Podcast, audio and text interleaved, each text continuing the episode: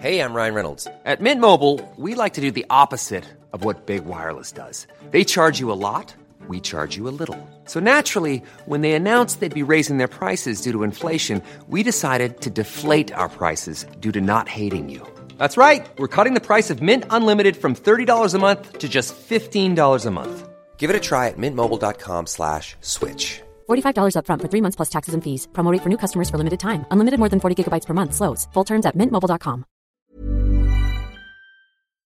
Assalamu alaikum wa rahmatullahi wa barakatuhu.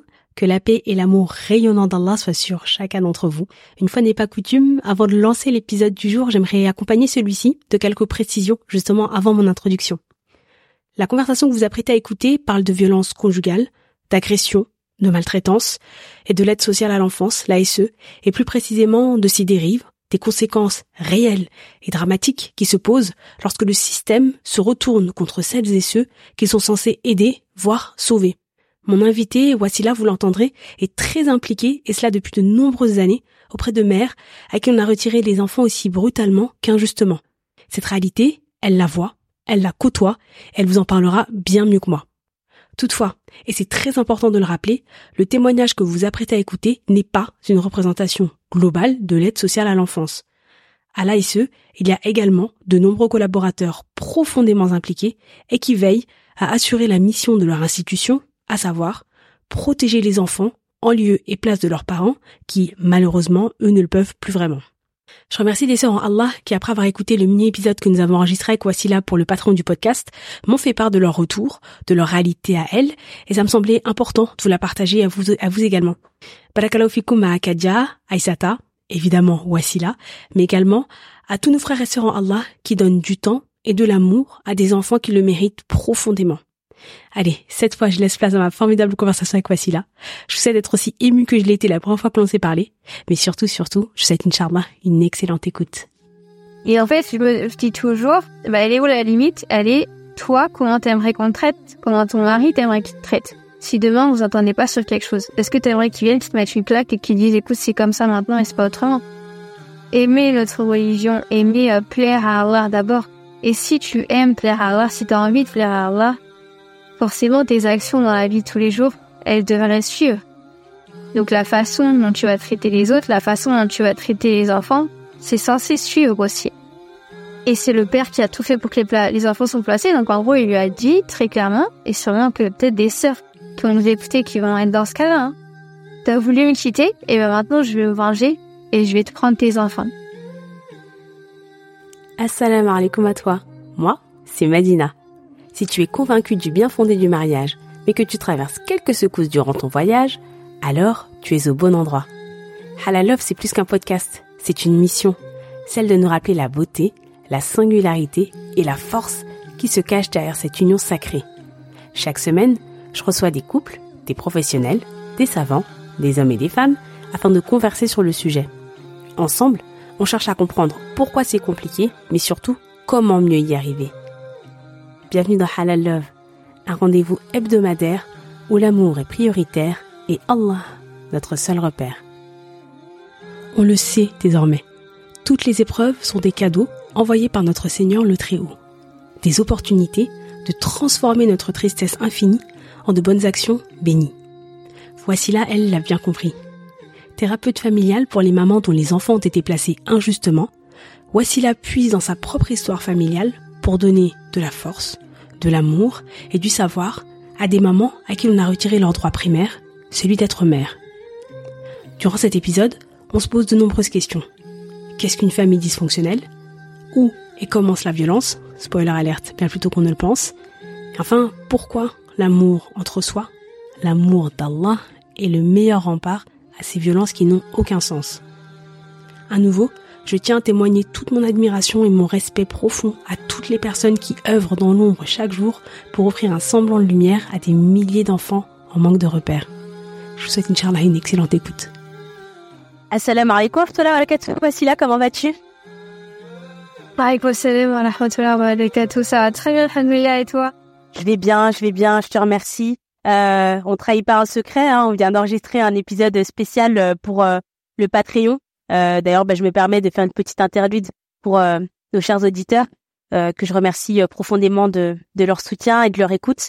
Et voilà, pour ceux qui le peuvent, pour ceux qui le veulent, n'hésitez pas à soutenir et à assurer la pérennité du podcast en vous inscrivant au Patreon. C'est fondamental pour assurer justement une longévité à ce podcast qui a besoin de temps, de finances et d'encouragement pour pouvoir perdurer. Wassila, dans l'épisode qu'on a enregistré, on a parlé beaucoup placement familial, notamment placement injustifié.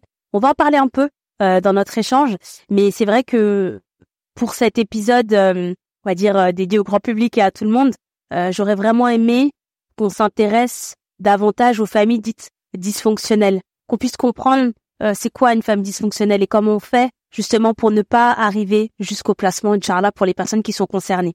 Mais avant d'aller sur ce terrain-là, j'ai une première question pour toi. Parce qu'en fait, quand on a préparé l'interview et qu'on s'est parlé, tu m'as dit une phrase qui, moi, je t'assure, Wassila, ça m'a beaucoup touchée. On s'en est pas reparlé jusqu'avant, mais je te le dis.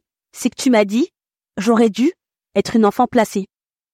Et moi, je me suis dit, mais attends, enfin, pour se dire, j'aurais préféré être ailleurs que dans mon propre foyer, mais qu'est-ce qui s'est passé? Donc, est-ce que tu veux bien un peu nous expliquer? Parce que j'ai quand même le sentiment que ce qui s'est passé pour toi a une profonde incidence sur tout ce que tu fais pour les autres aujourd'hui. Yeah, forcément. Je suis pas devenue thérapeute familiale comme ça. Ah, sans raison, j'ai ma propre histoire aussi. Donc, moi aussi, j'ai vécu des violences dans l'enfance. Et en fait, on m'a pas aidée. Tu vois, il y a des adultes qui savaient ce que je subissais dans ma famille. Plusieurs personnes savaient, et pour le coup, pour moi, il n'y a eu aucune aide, quoi. Il n'y a pas eu de service social. C'est pour ça que j'ai quand même quelque chose contre les services sociaux, qui vont s'attarder beaucoup sur des familles qui n'ont pas besoin. Vraiment, j'ai beaucoup de familles qui n'ont pas besoin d'eux, qui ont juste besoin qu'on les laisse tranquilles, qu'on leur fiche la paix. Et en fait, ils vont laisser de côté des enfants qui subissent de vraies maltraitances. Et est-ce que, chiffre qui parle bien de ça, je t'écoute, sur 5 qui meurent tous les jours. Un enfant sur 5 tous les jours dans le monde, sous les coups en France, sous les coups de ses parents. Donc tu vois, ça on se dit le chiffre il est tellement énorme. On se dit mais comment ça se fait en fait, elle est où la protection de l'enfance? Mais ils perdent tellement de temps chez des familles qui n'ont pas besoin. Il faut se concentrer sur des enfants qui sont en train de mourir tous les jours. Parce que pour le coup, eux oui, ils sont vraiment tabassés par leurs parents, ils sont vraiment violentés donc Et toi, dans ton histoire à toi, tu dis on t'a pas aidé. C'est-à-dire, au sein de ta propre famille, c'était 2 parents par exemple qui étaient violents avec toi. Personne ne t'a aidé, ni ton père ni ta mère. Alors c'était pas mes parents directement, c'était le frère de ma mère, qui a été violent pendant longtemps. Et oui, il y a des adultes qui savaient pas, mes parents, mais une fois qu'ils l'ont su, ils ont rien fait non plus. En gros, j'ai subi des violences sexuelles et puis personne n'a rien fait. Quand j'avais 8 ans à peu près. Et personne n'a rien fait. Mais il y a beaucoup l'idée, tu sais, il faut cacher, c'est la honte, il faut pas faire de scandale. Tu vois un petit peu ces idées-là dans les familles où tu gardes de tout. En fait, il y a tellement de familles finalement qui ont des secrets. Tu vois, et qui gardent tout comme ça, tout enfoui. Ah ben tout à fait. Et tu vois, j'allais te poser une question justement là-dessus, c'est que tu vois, nous quand on était jeunes, moi je suis née dans les années 80, je suis des générations 80, je suis née en 85, et avant les personnes qui étaient dans des familles, je vais dire, dysfonctionnelles, bah en fait, on trouvait qu'il n'y en avait pas beaucoup. Et je trouve encore qu'il n'y en a pas beaucoup. Alors, est-ce que c'est parce que il y en a vraiment pas beaucoup? Est-ce que c'est parce que nous, on refuse de les voir? Ou est-ce que c'est parce que, comme tu le dis très bien, dans ces familles-là, on n'en parle pas en fait. C'est-à-dire que toi, peut-être même que tu as été cet enfant qui a été violenté, je dirais même molesté, et en fait, bah t'as pas pris un micro pour dire, alors tu sais pas ce qui s'est passé, Madina, surtout quand t'es petit, tu peux pas dire ça. C'est quoi la réalité, en fait? Ouais. T'as peur de tout le mal, t'as peur, tout simplement, mais en fait, finalement, même famille dysfonctionnelle, en fait, il y a tellement de familles dans la vie de tous les jours qui sont violents envers leurs enfants, et parfois les parents s'en rendent même pas compte. Tu vois, la façon dont on traite l'enfant, parce que l'enfant, c'est un petit être vulnérable, qu'il a pas forcément, on croit qu'il a pas sa voix au chapitre, on croit que c'est les parents qui ont induit, prendre le dessus un peu sur lui. Donc, en fait, dans plein de familles, il y a des rapports de force, dans plein de familles, il y a de la violence à hauteur différente. Mais en fait, ouais, mais c'est chez les autres. Tu vois, tu vas se dire, ouais, mais non, mais moi, je suis très bien avec mes enfants, c'est toujours chez les autres. Et en fait, quand tu vois comment elle se comporte avec son enfant, tu dis, mais tu sais que ça aussi, c'est de la violence. Donc les gens, ils vont minimiser, ils vont dire « Ouais, mais une claque, c'est rien. Puis te fesser, c'est rien. Ouais, mais toi, si demain, t'es pas d'accord avec moi, je te mets une claque. » Donc tu vois, il y a aussi déjà de base, revenir à comment on se comporte avec les enfants. À les traiter avec bienveillance, et ça changerait beaucoup de choses. Ouais, complètement. Mais tu vois, c'est hyper... c'est difficile parce que la réalité, c'est que, bon, beaucoup d'entre nous, et là, franchement, je mets tout le monde dans la sauce, hein, pardon de l'expression, qu'on soit enfant d'immigrés ou pas, mais dès lors on est né dans les années 70-80, bah, la claque, on l'a eu, la fessée, on l'a eu, faut pas se raconter d'histoire, hein. Et à chaque fois, on se dit, bah non, mais moi, ça a forgé mon caractère, c'est ce qui fait que je suis un enfant bien élevé. Aujourd'hui, les enfants, on leur dit plus rien, c'est pour ça qu'ils sont mal élevés. Donc, en fait, en réalité, je pense que c'est aussi difficile parce que, tu vois, pour moi, effectivement, une famille dysfonctionnelle, c'est une famille où il y a une violence qui est récurrente, c'est une famille où on se parle mal. Donc, en fait, elle est où la limite, en fait? Comment on peut savoir que on élève son enfant dans un environnement violent? C'est difficile. Exactement. T'as bien résumé, en fait, les gens vont dire, mais moi, j'en suis pas morte, j'ai eu des fessées, puis voilà, ça m'a éduquée. Bon, déjà, on n'est pas toujours conscient des traumas qu'on a, en fait. Ça veut dire que peut-être que ça t'a atteint, ou peut-être que ça a eu des conséquences sur toi, et tu t'en rends pas forcément compte. Peut-être que tu t'en rendras compte quand tu seras maman, toi, à ton tour, quand toi-même, tu vas reproduire cette façon-là. Et dans tous les cas, c'est de la violence. Donc, si toi, peut-être que ça t'a pas atteint, peut-être que ton enfant, ça va le détruire. Peut-être que ça va avoir des conséquences après sur les futures générations dans ta famille. Donc, dans tous les cas, c'est pas bon, c'est pas sain. Et en fait, je dis toujours, bah, elle est où la limite? Elle est, toi, comment t'aimerais qu'on te traite? Comment ton mari t'aimerais qu'il te traite? Si demain, vous entendez pas sur quelque chose, est-ce que t'aimerais qu'il vienne, qu'il te mette une claque et qu'il dise, écoute, c'est comme ça maintenant et c'est pas autrement? Je pense que t'aimerais pas qu'il fasse comme ça avec toi. Je pense que t'aimerais pas qu'il te prenne et qu'il te balance, qu'il t'insulte, qu'il te punisse pendant des heures et tout ça. Donc pourquoi ce qu'on voudrait pas subir nous, en tant qu'adultes, on va le faire à nos enfants? C'est pas de l'éducation, ça. Donc en fait, la violence, elle commence très tôt. Wow. Très, très tôt. Ok. Ben, je te remercie de le repréciser parce que, tu vois, c'est la preuve que la discussion qu'on a, c'est un rappel pour tout le monde, à commencer par moi, hein. Parce qu'encore une fois, on soupçonne pas la violence qu'on peut avoir en nous.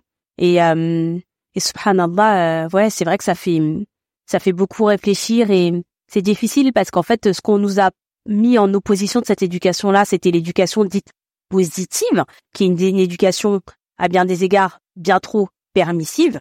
Mais en fait, on doit retrouver notre chemin et probablement, en tout cas en tant que croyant, moi j'ai la conviction que notre chemin, ça passe par les enseignements d'Aspratarla. On a le meilleur des exemples, hein, le prophète sallallahu alayhi wa sallam, qui n'a jamais levé la main sur ses enfants, qui a été respecté par l'ensemble des personnes qui l'ont côtoyé et bien après, parce que nous-mêmes, on l'aime, on le chérit, on le respecte, alors qu'on ne l'a jamais vu, jamais rencontré. Et finalement, c'est beau ce que tu fais là, parce que ça nous rappelle et ça nous ramène toujours à notre religiosité et à cette réponse qui est là et qui est sous nos yeux, en fait. Je te remercie, Wassila, pour ça. À toi, c'est exactement ça, tu fais un très bon rappel. Merci à toi aussi pour ton travail, en fait, finalement, parce que tu portes les voix pour les frères et sœurs, donc c'est trop bien.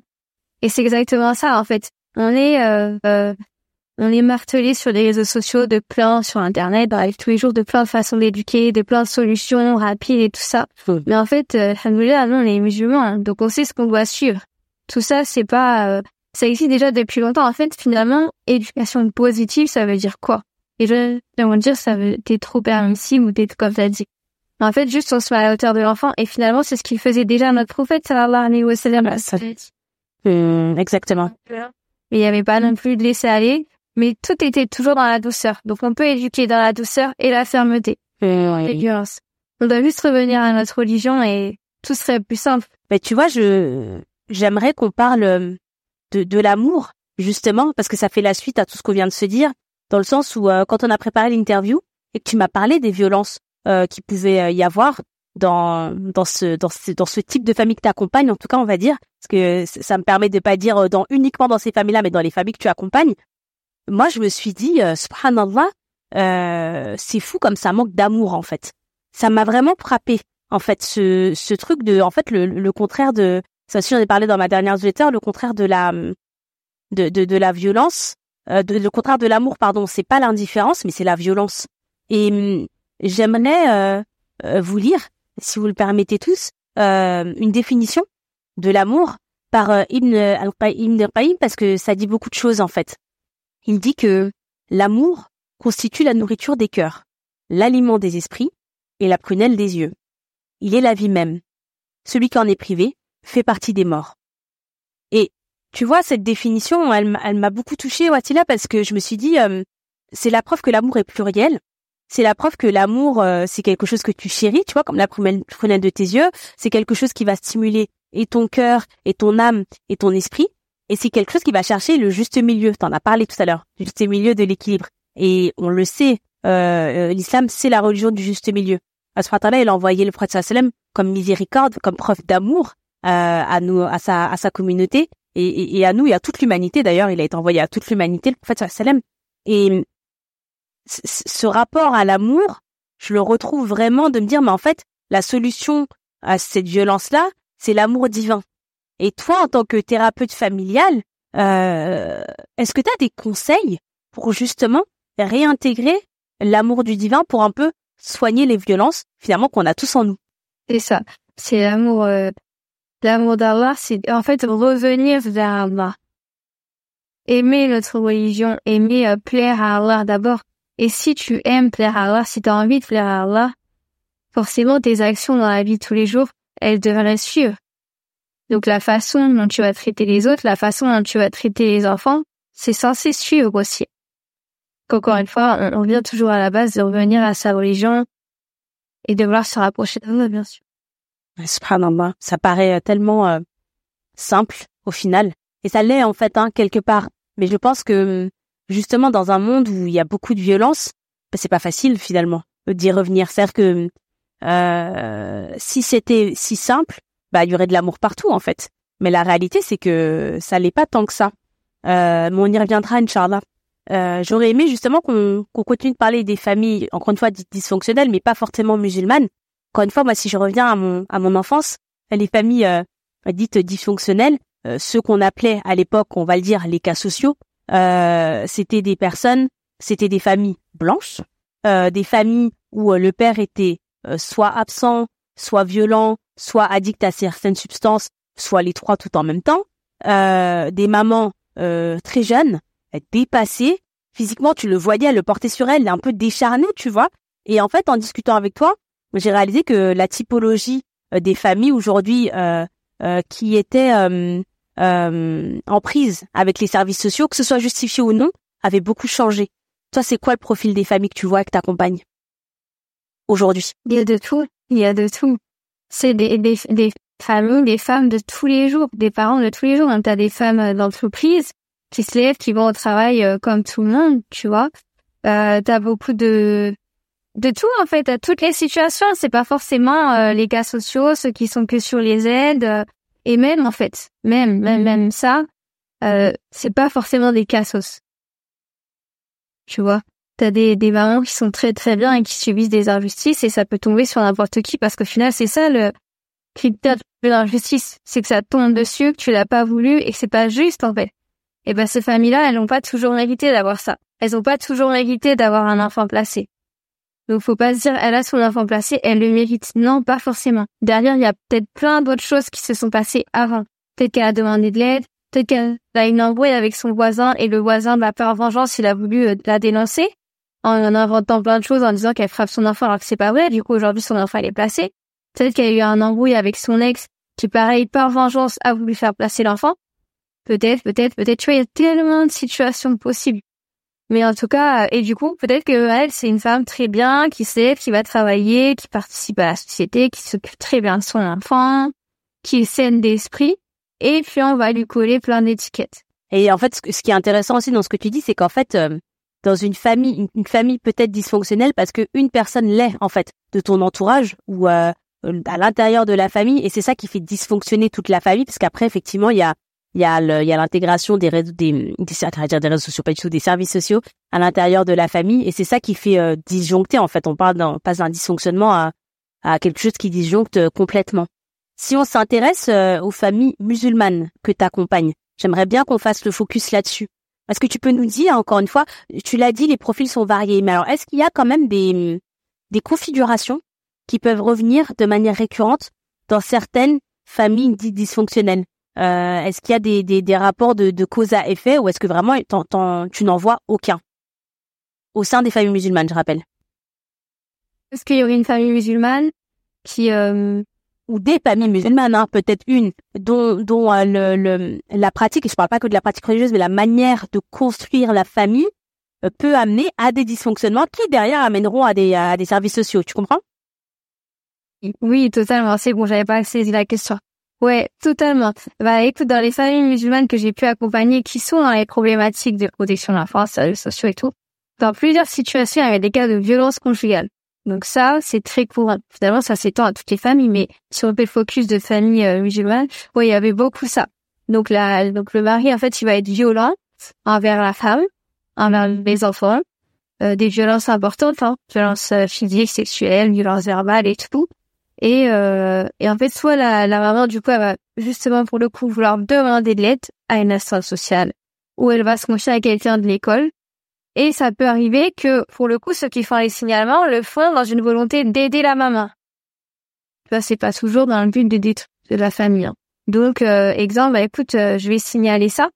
Comme ça, peut-être que tu auras de l'aide pour tes enfants, parce que les enfants, faut qu'ils soient protégés de lui. Et sauf qu'après, une fois que tu rentres dans cet engrenage, ils vont te retirer les enfants. Donc ça, c'est ce que j'ai beaucoup. Des mamans qui ont eu les enfants placés parce qu'elles ont subi des violences, qu'elles ont voulu se sauver, qu'elles ont eu des signalements comme ça. Waouh. Mais tu vois, c'est super dur parce que, tu vois, le cas que t'exprimes là, un frère en Allah que je connais l'a eu. Il travaille, on va dire, au sein de l'éducation nationale. Et donc, une mère de famille s'est confiée. Et lui, en fait, il s'est dit, mais enfin, je peux pas laisser une telle injustice parce que il est croyant, parce qu'il veut aider. Et donc, il me semble qu'il a fait un signalement. En tout cas, qu'il a pas laissé l'information comme ça. Et la mère était furieuse déjà parce que en fait c'est des personnes en tout cas dans son cas à elle, mais je pense que ça arrive souvent. Lundi elle est fâchée avec son mari, vendredi ça va mieux, donc en fait oublie tout ce que je t'ai dit, sauf qu'en fait tu peux pas aussi non plus demander à une personne d'oublier ce que tu lui as dit, parce que tu lui as dit c'est énorme. Donc qu'est-ce qu'on fait en fait quand on a un bébé comme ça là, on le laisse tomber ou on se dit si j'en parle c'est encore pire, enfin c'est quoi la solution? Ouais, bah, en fait, ce qu'il faut comprendre, c'est que ces femmes victimes, ça va jamais mieux. Elles sont dans un cycle où elles passent de l'état de violence à l'état lune de miel. Donc, pendant la période lune de miel, c'est comme ça qu'on appelle ça, ça va mieux, forcément. Donc là, elle n'est pas apte à partir à ce moment-là. C'est vraiment le moment où elle est prête à partir et à agir et à protéger, se protéger, peut-être protéger ses enfants aussi, du coup. C'est des moments où elle était en train de subir les violences. Oui, à ce moment-là qu'il faut la travailler, quoi. Faut la travailler au corps. Faut vraiment être là présent à fond. D'accord. Cette période-là qu'on peut espérer qu'elle se sauve et qu'elle... Donc c'est un travail sur le long cours de ce que tu dis. Faut peut-être pas réagir à la première information qu'on nous donne. Faut laisser un peu décanter. Mais du coup, peut-être que en face, tu vois, tu peux avoir peur parce que, tu vois, on a commencé cette conversation et tu as dit, moi, on m'a pas aidée. Bah tu vois, moi ça reste dans mon cœur en fait et je me dis ouais mais tu vois si demain il m'arrive ça et que j'aide pas la maman concernée, bah j'ai pas aidé ses enfants non plus et donc moi quand est-ce que je sais que c'est le bon moment pour l'aider ou pas, tu vois, si je l'aide trop tard et que l'enfant tu vois. Mais bien, au signalement, tu peux aider de plein de façons, tu vois. Déjà t'es présente avec elle, t'essaies de l'aider à partir concrètement. Si elle est dans cette démarche-là, sinon à un moment donné, s'il faut faire intervenir la police, ouais, tu fais intervenir la police. Mais en fait, il faut garder en tête que si tu fais le signalement, 99% de probabilité que les enfants ils vont être placés. Waouh, c'est énorme. Des petites choses à faire avant. Ouais, est-ce qu'il n'y a pas des choses à faire avant pour aider la maman? Si tu vois que c'est mort et que la vérité, tu sais que les enfants ils sont tapés dessus tous les jours par leur père. Ouais, bien sûr, faut agir. Bien sûr, ils sont toujours mieux éloignés de leur famille. Mais est-ce qu'il y a des choses à faire avant, tu vois, c'est juste ça. Ok. Je te remercie, Wassila Barakallahu pour tes précisions. J'ai une dernière question concernant les familles musulmanes précisément. Est-ce que tu constates, pareil, un lien de cause à effet entre la religiosité au sein des familles, je parle pas que de la pratique, tu disais l'amour de notre religion, l'amour du divin, et les violences subies. Est-ce qu'il y a vraiment... est-ce qu'il y a un lien qui est fort et qu'on doit aussi signaler quelque part? Ouais, bien sûr. Bah, de manière générale, plus tu t'éloignes d'Allah, plus tu t'éloignes de ses préceptes, plus tu t'éloignes de l'obéissance d'Allah, plus tu auras des galères dans ta vie. Je veux dire, cela, pour le coup, ouais, cause à effet, tu vois, là, c'est quelque chose de logique. Forcément, tu risques d'être confronté à plein de problèmes, et on le voit, en fait. Tu peux avoir des problèmes dans ta famille, si t'as des problèmes de couple, si t'as des problèmes avec tes enfants, si t'as des problèmes au travail, si toi, tu te sens pas bien, bah, je suis déjà là, la première question, pose-toi, mais t'en es où dans ta relation avec Allah? Pose-toi et pose-toi vraiment la question. Où est-ce que j'en suis dans ma relation avec Allah? Puisqu'en fait, je vois que toutes les portes se bloquent. Ryan Reynolds here from Mint Mobile. With the price of just about everything going up during inflation, we thought we'd bring our prices down. So to help us, we brought in a reverse auctioneer, which is apparently a thing.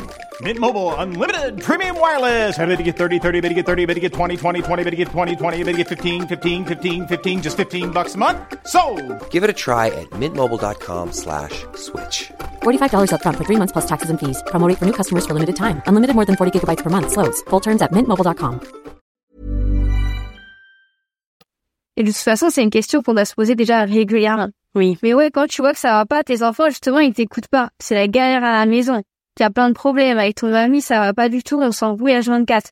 Mais t'en es où dans ta relation avec Allah? T'en es où dans tes prières? T'en es où dans les obligations? T'en es où? Donc, ça, déjà, je peux te dire ça. C'est logique, pour le coup. Après, si t'as l'impression de faire, en tout cas, de ton mieux, entre guillemets, si on peut toujours s'améliorer, il y a aussi le fait que de toute façon, on est ici sur Terre, on sera toujours éprouvé. Donc, il y a des familles musulmanes, et j'en ai déjà vu, qui, tu vois, qui font des efforts dans leur religion, qui font des efforts dans leur relation avec Allah. Et pourtant, qui sont éprouvés. Donc, il y en a qui pourraient me dire, ouais, mais pourquoi on se quand même éprouvé, en fait? Mais on est né pour ça, en fait, hein. Ouais, bien sûr. Je voulais rebondir sur ce que tu disais par rapport aux épreuves, parce qu'il y a une ayah dans, je ne sais plus quelle sourate, pardonnez-moi, où, Allah subhanahu wa ta'ala, il dit que l'homme, il a été créé pour une vie de lutte. Cette vie, c'est notre lutte, et on doit comprendre que effectivement il y aura peut-être plus d'épreuves que d'éclaircies. Il faut des éclaircies, hein. Quand une vie c'est que de la lutte, c'est pas normal. Allah ne nous a pas créé pour qu'on ne fasse que souffrir. C'est pas ce qu'on est en train de dire, mais effectivement de se rappeler que l'épreuve, la lutte, l'effort, c'est le lot de notre vie. On est là sur cette terre pour rejoindre notre maison, comme le dit souvent notre chère sœur Zeynep de Coran de mon cœur, qu'on embrasse et qu'on passe un grand salam. Notre maison, c'est après, et Inch'Allah, si on veut l'atteindre, bah effectivement, on va devoir travailler. On va devoir passer par des moments difficiles. Après, on ne minimise pas les moments extrêmement difficiles que doivent vivre ces familles, que ce soit les enfants, les mamans. Vraiment, voilà, il y a épreuve et épreuve, et vraiment qu'Allah facilite du fond du cœur les personnes qui sont concernées par ce type de problématique. Et justement, tu vois, on vient de parler des enfants et des mamans. Toi, tu fais le choix, tu es thérapeute familiale, mais tu fais le choix de n'accompagner que les femmes. Pourquoi? Parce qu'en fait, moi, tu vois, quand je t'ai demandé, pour moi, une thérapie familiale, c'est tout le monde, tu vois. Pourquoi uniquement les femmes? Alors, je fais principalement, ouais, les mamans isolées, parce que justement, c'est beaucoup elles qui sont confrontées aux services sociaux. Voilà, à la base des bases, quand j'ai commencé mes thérapies, c'était pour les femmes victimes de violences conjugales. Donc, c'est pour ça que tu maîtrises un petit peu ce sujet des violences conjugales et comment ça se passe. Et en fait, de fil en aiguille, j'ai commencé à recevoir des mamans qui ont été victimes de violences.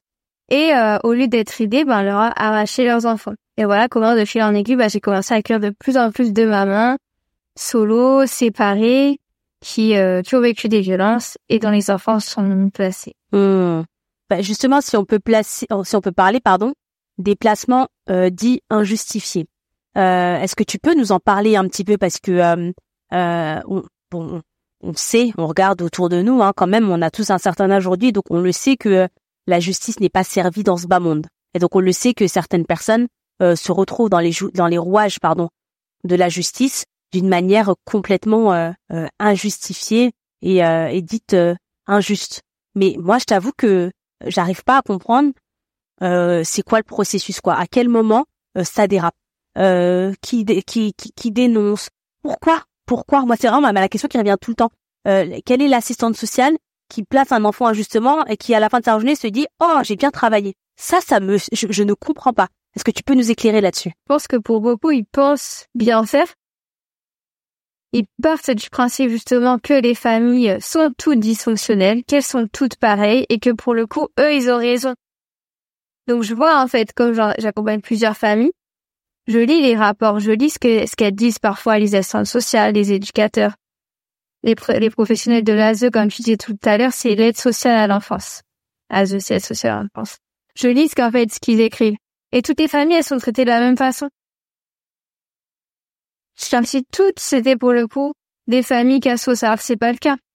Toutes les familles musulmanes, toutes les familles, dès lors qu'il y a un dysfonctionnement, ils disent « Ah, c'est tous les mêmes et on les met tous dans le même sac. » Dans le même sac. On pourrait croire qu'il y a un acharnement particulier envers les familles musulmanes. Oui, c'est sûr que si en plus t'es musulman, franchement, tu vas avoir des problèmes en plus. Ça, c'est sûr. C'est vrai. Sûr et certain, parce qu'ils aiment pas que t'apprennes ta religion à ton enfant, que tu apprennes à prier ou quoi, ils aiment pas ça. Donc, si t'as des problèmes de, je sais pas moi, si ton voisin, parce que là, on va rester sur des placements dits injustifiés. Ton voisin appelle, je sais pas moi, les services sociaux en disant j'ai ma voisine, ses enfants, ils pleurent beaucoup, ils crient beaucoup, etc. Si l'assistante sociale passe vous voir et que, par exemple, madame, elle est voilée, ou que il tombe pile au moment où les enfants, ils sont en train de faire leur cours de sciences religieuses, là, c'est les problèmes, c'est ça? Ouais, en fait, ils aiment pas ça. Ils aiment pas que t'apprennes là, parce que eux, ce qu'ils veulent, c'est contrôler les enfants. Mais ça, c'est enfant, d'une manière générale. Hein. Ils veulent pas que les enfants suivent ce que les parents veulent leur inculquer. L'État veut contrôler les enfants. L'État veut éduquer eux-mêmes les enfants. Sans que les parents aient leur mot à dire. C'est des beaux formes, mais c'est la réalité. Donc si en plus tu leur apprends une religion qui est beaucoup attaquée en France, c'est encore pire, tu vois. Tu peux être sûr qu'ils vont rester sur ton dos et qu'ils vont trouver des motifs pour rester dans ta vie. Ok. Et au niveau des placements injustifiés, en fait, qu'est-ce qui fait qu'un jour t'as un placement injustifié ou qu'on vienne te chercher des problèmes? Tu peux nous donner des exemples pour les personnes, encore une fois, qui sont justement, parce que je pense que quand t'as un placement injustifié, t'es hyper loin de ça, et donc tu sais même pas comment ça commence en fait. Donc ça commence comment? C'est quoi les conditions qui vont faire qu'un jour, t'as un signalement et potentiellement ton enfant, il est placé de manière injustifiée? Bah, ça peut aller très vite, hein. Tu vois, y a pas genre 2-3 conditions, puis si t'es pas dedans, voilà, mais ça peut aller tellement vite. Tu t'embrouilles avec la maîtresse à l'école, par exemple. Voilà, elle est trop dure avec ton enfant et t'aimerais lui dire que, bon, bah, je sais pas, moi, elle sera un peu plus correcte. Mais elle peut se retourner contre toi, s'énerver, j'ai déjà vu, et elle va faire un signalement. Et après, ça y est, t'es dans l'engrenage. Donc, en fait, ça peut aller tellement vite, tellement vite avec un problème de voisinage, un problème à l'école. Tu t'es confié à l'assistante sociale parce que en ce moment, t'as des galères financières. C'est pas tout le monde, hein. Mais elle-même peut faire un signalement en disant, bah voilà, elle n'arrive pas à subvenir aux besoins de ses enfants. Tu vois, ça va se retourner contre toi parce que t'es partie te confier, en fait. Waouh. J'ai déjà eu ça. J'ai une maman qui demandait une aide financière parce qu'elle voulait envoyer sa fille en stage pendant l'été, elle avait pas les moyens, elle est partie demander ça à une assistante sociale d'avoir qui débloque une aide financière. Et ben en fait après l'assistante sociale a fait un signalement comme quoi la maman ne savait pas répondre aux besoins de son enfant. Et aujourd'hui sa fille elle est placée. Oui. Alors que et ben ce problème. Hein. Donc ouais, ça peut aller de tout et d'un rien, ça peut arriver beaucoup des couples où il y a eu de la violence, ça se sépare et donc l'un ou l'autre n'accepte pas la séparation. Souvent c'est le père. Hein. C'est comme ça, mais c'est vrai. Je sais que s'il y a des papas qui m'écoutent, ils vont me dire non, tous les papas sont pas tous pareils, je sais bien. Mais c'est ce que je vois au quotidien. Tu vois? Donc le père qui est violent, parce qu'en général, voilà, 80%, c'est les hommes qui sont violents. Donc si le père est violent et ensuite qu'elle se sépare, bah là pareil, il peut y avoir un acharnement, donc il va aller dénoncer à la police ou autre en disant que elle tape les enfants. En fait, il suffit de faire ça, tu t'embrouilles avec quelqu'un et puis tu fais un signalement, t'appelles le 119, c'est le numéro pour les enfants battus. Donc t'appelles en anonyme, t'écris une lettre en anonyme, tu vas voir la police, tout est anonyme, donc ça veut dire que officiellement c'est pas t'es qui, même si parfois tu sais c'est qui parce que tu t'embrouilles avec, mais tu peux faire ça en anonyme, te venger de quelqu'un, aujourd'hui t'aimes pas quelqu'un, tu veux te venger sur lui et ses enfants, t'appelles, tu dénonces en disant il tape ses enfants, il les enferme dans le noir tous les jours, et puis voilà, après ça y est, ils viennent. Et en fait, vu qu'après, les problèmes, c'est que t'as des professionnels qui vont pas aller au bout de leur enquête. Parce que un signalement, c'est pas tu signales, et puis le lendemain, l'enfant est placé, tu vois. Le signalement, normalement, il y a une enquête sociale. Ça veut dire qu'ils viennent pendant plusieurs mois chez toi pour voir si c'est vrai, pour voir si vraiment à la fois il y a un danger. Et c'est à ce moment-là où ça pose problème. Ah, alors attends, faut qu'on s'arrête là-dessus, dans le sens où, tu vois, moi tu me dis effectivement, tu fais un signalement, ah ben moi, ces enfants, comme je reprends tes exemples, hein, ils sont dans le noir, ils battent ses enfants ils crient tout le temps, l'assistante sociale elle vient. Mais il suffit pas, j'espère en tout cas, d'une seule visite de l'assistante sociale pour que ça parte chez le juge. Et que derrière, le juge dise « Ah d'accord, une personne a dit une fois qu'il mettait ses enfants dans le noir, alors je place ses enfants. » Ça peut vraiment se passer comme ça? En une fois? Oui, ça peut se passer en une fois, en un ou deux rendez-vous, 2-3 rendez-vous, tu vois, alors qu'ils sont censés à faire plein. Je l'ai vu encore une fois, hein, je raconte ce que je connais, hein. En quelques rendez-vous, ta vie elle peut basculer si tu tombes sur la mauvaise personne. Bah justement, on va continuer sur la question des enfants placés. Je crois qu'en France, il y a plus de 200 000 mineurs qui ont été placés fin 2020. 200 000 mineurs, c'est à quelques dizaines de milliers près, c'est la ville de Lille quand même, c'est pas rien. Et c'est 1,4%, je crois, des moins de 18 ans en France. Alors ça peut paraître peu, mais en fait c'est déjà beaucoup trop, sachant que beaucoup de ces enfants derrière ont des gros traumatismes, parce que quand on lit des témoignages, quand on en regarde, la majorité des enfants placés, c'est pas la petite maison dans la prairie ce qu'ils vivent quand même, c'est difficile. On parle même pas du déchirement et des conséquences d'être éloigné d'une famille de sang. Est-ce que tu peux nous dire, Wassila, concrètement, c'est quoi l'histoire d'un enfant placé? Bah écoute, c'est comme l'enfant placé, c'est comme ses parents. C'est-à-dire qu'il y a tellement plein d'histoires différentes. Tu vois, il n'y a pas un profil d'un enfant placé, sinon là, on enfermerait encore à un seul préjugé, au fameux préjugé de l'enfant placé, c'est l'enfant qui a été battu par ses parents, qui est un peu fragile et qui va se devenir un délinquant. Et en fait, non, il y a tellement de parcours de vie, il y a tellement d'histoires.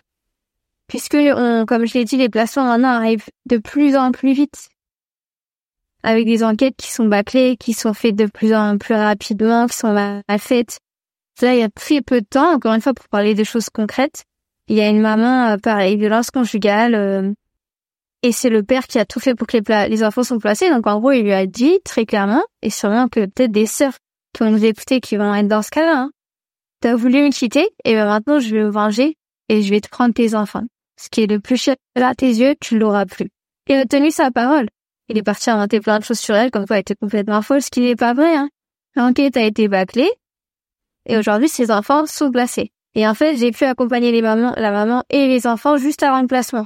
Donc, j'ai eu les enfants en séance. Enfin, c'est des pré-ados, hein. J'ai eu les pré-ados en séance, qui m'ont dit, on a très peur. Notre maman, elle va très bien, on n'a pas envie d'être placée, on n'a pas envie d'être séparée d'elle.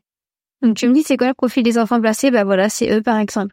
Des pré-ados qui n'ont pas envie de se retrouver à un foyer parce qu'ils étaient bien chez leur mère et que c'est juste leur père qui était violent envers tout le monde et qui a voulu se venger. Et ça, il y en a plein. Il y en a plein comme ça. Ouais, mais bien sûr. Et tout à l'heure, je te disais, j'arrive pas à comprendre l'assistante sociale qui fait des signalements et qui se dit « j'ai fait un super travail », mais je comprends pas plus des parents, soit des papas ou des mamans, mais en l'occurrence, évidemment, c'est plus des papas, qui se disent « en plus, je vais te prendre tes enfants ». À partir de quel moment tu te dis ceci de ces enfants-là qui sont aussi les tiens? Enfin, de toute façon, on n'aura pas la réponse parce que ils sont pas là. Mais ça me, encore une fois, l'absence de rahma, d'amour dans le cœur d'une personne qui dit ça, il est flagrant, en fait. Subhanallah, c'est incroyable. J'aimerais aussi que tu nous dises un peu, c'est quoi les conséquences, psychologiques, peut-être physiques, pour un enfant qui est séparé de ses parents, pour un enfant placé? Ouais, t'as des conséquences au court terme, donc qui peuvent être vite rapidement visibles. Bah, l'enfant, il est perdu, hein. Il était dans sa famille, chez qui ça se passait pas forcément mal. Peut-être qu'il avait juste besoin d'aide, tu vois. Ou alors, ça se passait bien, carrément. Et puis, il se retrouve dans un environnement complètement inconnu, loin de ses repères, avec pour le coup des enfants qui sont vraiment dans des problématiques importantes, qui se mettent en danger ou quoi, tu vois, qui ont des comportements vraiment problématiques. Et cet enfant-là, il est pas comme ça, en fait. Donc, il va devoir, pour survivre, parce que c'est de la survie dans les foyers, s'intégrer au groupe et faire comme les autres, et être lui aussi dans de la violence, pour ne pas en subir. Donc à court terme, c'est ça, c'est une perte de repères, et puis être complètement perdu, être en mode survie. Et puis après, à long terme, bah, ça peut créer plein d'autres troubles, troubles du sommeil, troubles alimentaires, plein de peurs, d'angoisse, la dépression après, les décrochages scolaires. La peur de l'abandon, j'imagine. Famille qu'on n'a pas besoin, bien sûr. Ça brise des familles, des liens mère-enfant, des liens parents. En fait, c'est toute la construction de l'enfant placé qui est bouleversée. Et ce que tu disais, c'est qu'il y a des conséquences sur le long terme. Et moi, j'aime à chaque fois le rappeler. Enfin, j'aime. Le j'aime, c'est pas le bon terme, mais à chaque fois, ça me tient à cœur de le rappeler que il y a beaucoup de personnes qui sont actuellement à la rue, SDF, qui sont des anciens enfants placés, en fait. C'est ça, c'est aussi une des conséquences, en fait, de placer l'enfant, c'est que la perte de repères est telle, la brutalité, elle est telle que quand tu sors, tu sais plus faire, en fait. Et puis parfois, juste, tu sors, t'as plus personne. T'as plus vraiment de famille à laquelle te rattacher. Et arrête-moi si je me trompe, mais il me semble que quand t'as 18 ans, si t'es dans une... Je crois que c'est la maison des enfants, on appelle ça. On te demande de partir, en fait. Donc, si tu travailles pas, si t'as pas de moyens, je vois pas trop où est-ce que tu peux aller, quoi. Foyer, soit t'es en famille d'accueil. Et ouais, c'est jusqu'à 18 ans. Tu peux avoir une petite aide jusqu'à tes 21 ans. Tu vois, un projet professionnel en t'aide un peu à te réintégrer. Mais globalement, en gros, à 18 ans, en général, ça y est, c'est le stress, parce que pour le coup, t'as des familles d'accueil qui sont vraiment bienveillantes, qui veulent aider les ados, mais ils ont pas le droit. Bon, je dis ados, c'est un grand à 18 ans, hein. Mais, parfois, t'as envie de l'aider, et en fait, t'as plus le droit, il doit partir, là, c'est dit. Ah, il peut pas rester, genre, mais si la famille décide qu'ils ont les moyens de l'accueillir. C'est pas, ouais, mais justement, c'est pas la famille d'accueil.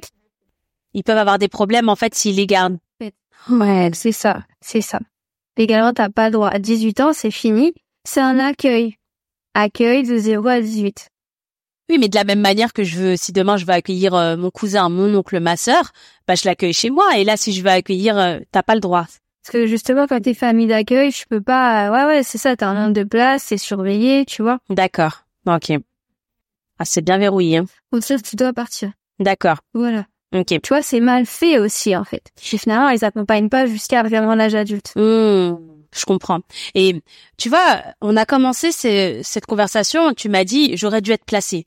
Et là, on parle depuis quelques minutes déjà, et on a quand même beaucoup, pas tiré à boulet rouge, mais on a quand même fait un état des lieux qui n'est pas très positif, des institutions françaises qui sont censées protéger les enfants. Est-ce que c'est contradictoire de notre part? Est-ce que en fait t'es en train de dire qu'il y a des nuances à apporter? Auquel cas, je t'invite à les apporter tout de suite. C'est quoi la réalité? Il faut placer ses enfants, il faut pas placer. Si l'enfant il est en danger, qu'est-ce qu'on fait? Alors, pour voir le maximum de choses qu'on peut faire avant d'en arriver au placement, parce que dans plein de situations familiales, on peut agir avant. Quand les parents ils ont des problèmes financiers, quand il y a des problèmes de couple. Est-ce qu'on peut pas faire des thérapies familiales? Est-ce qu'on peut pas se soutenir financièrement? Est-ce qu'on peut pas se soutenir au niveau éducatif si les parents s'en sortent pas trop avec les enfants? Parce que il y a des troubles chez les enfants. Est-ce qu'on peut pas les aider? Est-ce qu'on peut pas mettre plusieurs suivis? Et voir ce que ça donne. Tu vois, parce que pour beaucoup, c'est ça. Déjà une aide, ça change et on peut éviter le placement et toutes les conséquences. Et maintenant, garder les placements dans les cas de grave. Oui, ok, l'enfant, il est vraiment en cas de danger, tu vois. Il y a vraiment des violences. Voilà, donc là, oui. Et même là, est-ce qu'il n'y a pas de la famille qui peut l'accueillir? Est-ce qu'il n'y a pas des proches pour pas le perturber? Des personnes bienveillantes, tu vois, qu'il connaît déjà. Encore une fois, on trouve des alternatives au placement. Avant d'en arriver tout de suite à je te place dans un foyer sombre où il y a plein d'autres enfants qui, eux, pour le coup, ont plein d'autres problèmes beaucoup plus graves que toi. D'accord. Donc, si je résume bien, ou peut-être que je vais te laisser résumer, ce sera... Tu es fidèle à ta propre parole, mais quelque part, tu dis pas non au placement, mais tu dis placement en cas d'extrême nécessité et placement sous certaines conditions, c'est ça? En fait, tu dis pas que tous les placements sont mauvais, tu dis pas que la protection de l'enfance est mauvaise, mais tu dis qu'il y a suffisamment de défaillances pour qu'on y fasse très attention. Est-ce que c'est ça? Exactement. T'as bien résumé. C'est faire attention et voir ce qu'on peut mettre en place en amont du placement. Est-ce qu'il n'y a pas d'autres solutions? Il y en a plein des solutions. Faut simplement mettre les moyens pour le coup dans ces solutions-là. Et alors, est-ce qu'on peut quand même, quand on a notre enfant, il est placé, que ce soit justifié ou pas. Voilà, par exemple, je vis avec mon mari, on n'arrive pas à s'en occuper parce que parfois c'est ça aussi. On est trop jeune, on est complètement dépassé. Il y a des pathopsies peut-être dans notre couple. On n'arrive pas à gérer notre enfant. Il n'y a pas de famille. Notre enfant est placé. Nous sommes suivis. Nous allons mieux. On veut récupérer notre enfant. Est-ce qu'on peut récupérer notre enfant en France ou c'est parce que tu as eu l'air de dire que quand l'enfant il rentre dans un système, en sortir c'est pas comme ça. Est-ce que c'est possible malgré tout? Ouais, c'est très loin, c'est très loin. C'est-à-dire si t'as vraiment eu des problèmes et que voilà t'as eu le placement mais que t'as réussi pendant un moment à te relever, à te reconstruire et qu'aujourd'hui c'est bon, t'es apte à récupérer ton enfant, ben en fait eux ils vont pas le voir comme ça. Eux ils vont te ressortir toujours tes erreurs du passé et là généralement un placement ça dure plusieurs années. T'as une moyenne? Bah franchement, tu pars sur minimum 2 ans de placement. Voilà, déjà minimum. Après, ça peut encore durer des années et des années. J'ai une maman, ça fait 15 ans que ses enfants sont placés. Donc ils ont été placés à la naissance, aujourd'hui ses filles ont 15 ans. Et elle veut les récupérer là? Non, ils vont sortir à 18 ans, elle les récupérera pas. De 0 à 15 ans, forcément non, tu vas pas les récupérer. Mais en général, quand l'enfant est placé, dis-toi que t'en as pour 2 ans minimum. C'est pour ça qu'il faut agir dès le début. Et c'est pour ça qu'il faut éviter au maximum, en fait, finalement, le placement. Parce qu'après, effectivement, tu rentres dans une spirale infernale.